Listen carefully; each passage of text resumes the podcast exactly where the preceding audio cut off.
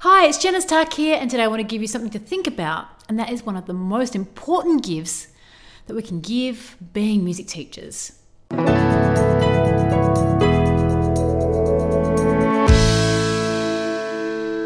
Welcome to the Weekly Spark for Music Teachers. Now, this is the place where music teachers come to get a bit of inspiration, a bit of that energy, plus a few of those teaching tips and resources along the way. You know, the world's a bit nutty out there at the moment. There's a lot going on, but here we can concentrate on what we can do and what we can give back.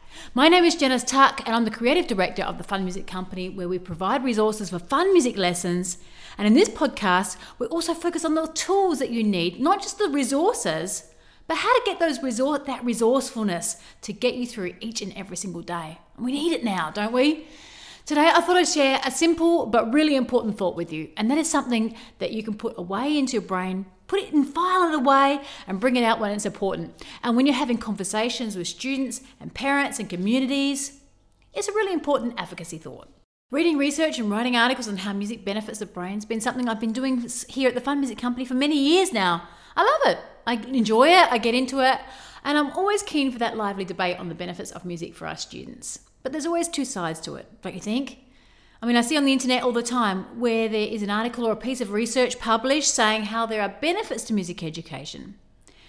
And there's also open comments on the internet. I see these debates play out. Some people say, we don't need this research, or we should do music for music's sake, and all sorts of things like that. So yes, this is very true. You should do music for music's sake, and as music teachers, we shouldn't have to justify our positions constantly to convince people to do our subjects. But these thoughts are little tools, little nuggets that you can lock away in your brain and use whenever it's appropriate, when it comes up. Now, I thought about this recently when my daughter was picking school subjects. Of course, I'd love for her to do music, and she will in some way or another, because it's in her blood, really, so to speak. But the reason that I started thinking about this was an issue came up of, well, do I do music in school? Do I do art, or do I learn a language? And there was about 15 different choices. Now, of course, in my position with all my experience as a music teacher and as an advocate for music, I'm hardly an unbiased position here. So, of course, there are so many wonderful benefits of music education, and with this podcast platform, I'm going to occasionally devote an episode to talking just about some of those benefits. So that is what I'm really doing today. And I really want to talk about just one important benefit today. So I said at the start of the episode that I was going to talk about one of the most important gifts that we give as music teachers. And you know what I believe that gift is? I believe the biggest gift is the gift of focus. You see, what I see is focus. The ability to focus on one thing at a time and complete it is the most underrated and needed skill of right now. I believe it's not down to your genetics or your background. I believe it's a learned skill, and it's something that is taught in a really special and unique way through music. So in today's world, our students are bombarded every single minute with notifications. They're bombarded with text messages, emails, Facebook posts, tweets, Snapchats, TikToks, whatever it is. It never stops, and the technology moves ever more to bring us more distractions and take us away from focusing on one task at a time. So even as I've been creating this podcast today, probably there's going to be another 10 emails that have arrived, let alone the social media channel communications that I might have received. It's sometimes seen as an old-fashioned just to do one thing at a time. But it is proven fact that multitasking does not improve things. It only serves to distract and make things take longer in the end. But with my background as a musician and as a music teacher, what has really helped me to be able to do is sit down this morning and really create something for you, because I've been able to focus on it and we've been able to get it together. Now, I haven't been switch tasking, I haven't been going back and forth between recording this podcast and doing other things in between. That's not what we do here.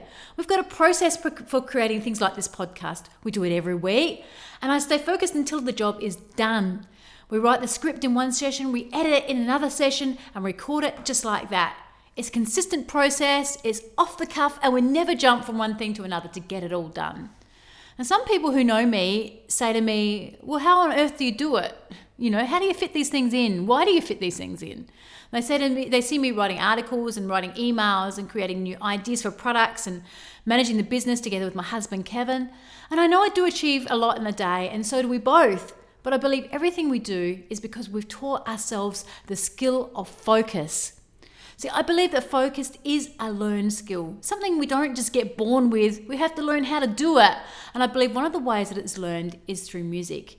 So, playing a musical instrument is unlike any other activity. You have to manage the mechanics of playing the instrument, don't you? Plus, you have to think about what music you're playing, whether you're reading it or not, doesn't matter. And then if you're playing with other musicians, and you have to think about staying in time and matching to their sound. And then you've got to be able to think on top of that about the expression of the piece of music, how it's being transferred to the thoughts of someone else listening to it. So it requires 100% of your focus to play an instrument at any given time. So music is also immediate. That's the other thing I love about this. There's no other activity that I know that requires that level of immediacy that music does. You know, that's the ability to play music requires instant attention. You have to really be present for it right in that moment. So right now in this pandemic, it's been interesting to see the conversations happen about whether or not people could have virtual music rehearsals and performances. So people are having Zoom meetings and Zoom lessons. So the extension to that for music teachers is, why couldn't there be Zoom choir or Zoom band rehearsals? It's food for thought, don't you think? But we all discover this new word and something called latency. Now, using the regular technology right now, it's almost pretty impossible for musicians to play music live together over Zoom, because this takes time to do that. People are pretty inventive, and some people have found ways to achieve it, and those who live relatively close to each other can achieve it. But the basic science of it says that if people are physically distant from each other, well, the sound from one person's computer takes a bit of time to get to another person's computer, and that's just the speed of the sound. Now, those milliseconds don't really make much of a difference when you're having a conversation, but when you want to play music together, those milliseconds make a massive difference, and that is where that latency comes from. Now, of course, we've all seen those wonderful virtual choir videos, and I'm sorry to burst your bubble if you have one about this, but if you believe those things are done live, well, they're not. They can't be. Most of the time, these are very painstakingly put together by very dedicated choir directors and really thought out. And they're thought about with their video editors who are very technically talented and able to combine the individual recorded performances into one very nicely.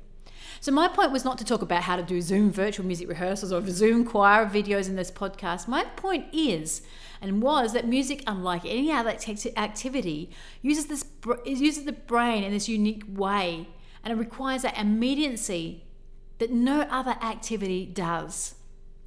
So we must view this as a gift, don't you think? As a gift that we give to our students. If our students experience just a little bit of playing a music instrument, their brain will begin to benefit because they can learn some of the skills of focus in that moment that are desperately needed in our world today. We should treat the skill of playing music as a very special gift that we're giving to our students, like a present we're giving, and we're creating individuals that can focus on in a very unfocused world right now. So we need to maintain our focus as educators, maintain that focus to our students, no matter how or what we're having to teach them today. One of my great mentors in this world, Oprah Winfrey, I hope she's yours too, she says that energy is the essence of life. Every day you decide how much you're going to use it by knowing what you want and what it takes to reach that goal, and by maintaining focus. So maintain your focus today. Maintain it on what you want for your students and the wonderful gifts that you can give to them. And what is needed today is to make a difference for our students. We have to educate our students in the wonderful gifts that music brings to them every single day. So, what are your thoughts now? I'd love to hear from you. What do you think about what I've just said? Is it controversial to you? I'd love to hear your examples. I'd love to hear your ideas on how the gift of focus has benefited to your students. And if you can, send them to me. I'd love to see them. I see them personally, so let me know what you think. You can email me at janice@funmusicco.com anytime you like. And please also leave us a rating and review on Apple Podcasts. Pass it on to your friends and colleagues that are struggling right now, because it can really help get, just a little bit of positivity into someone's day, and it can really help get the message out there to help, more good for the good of the world. So I hope you enjoyed it, and I'll see you next time.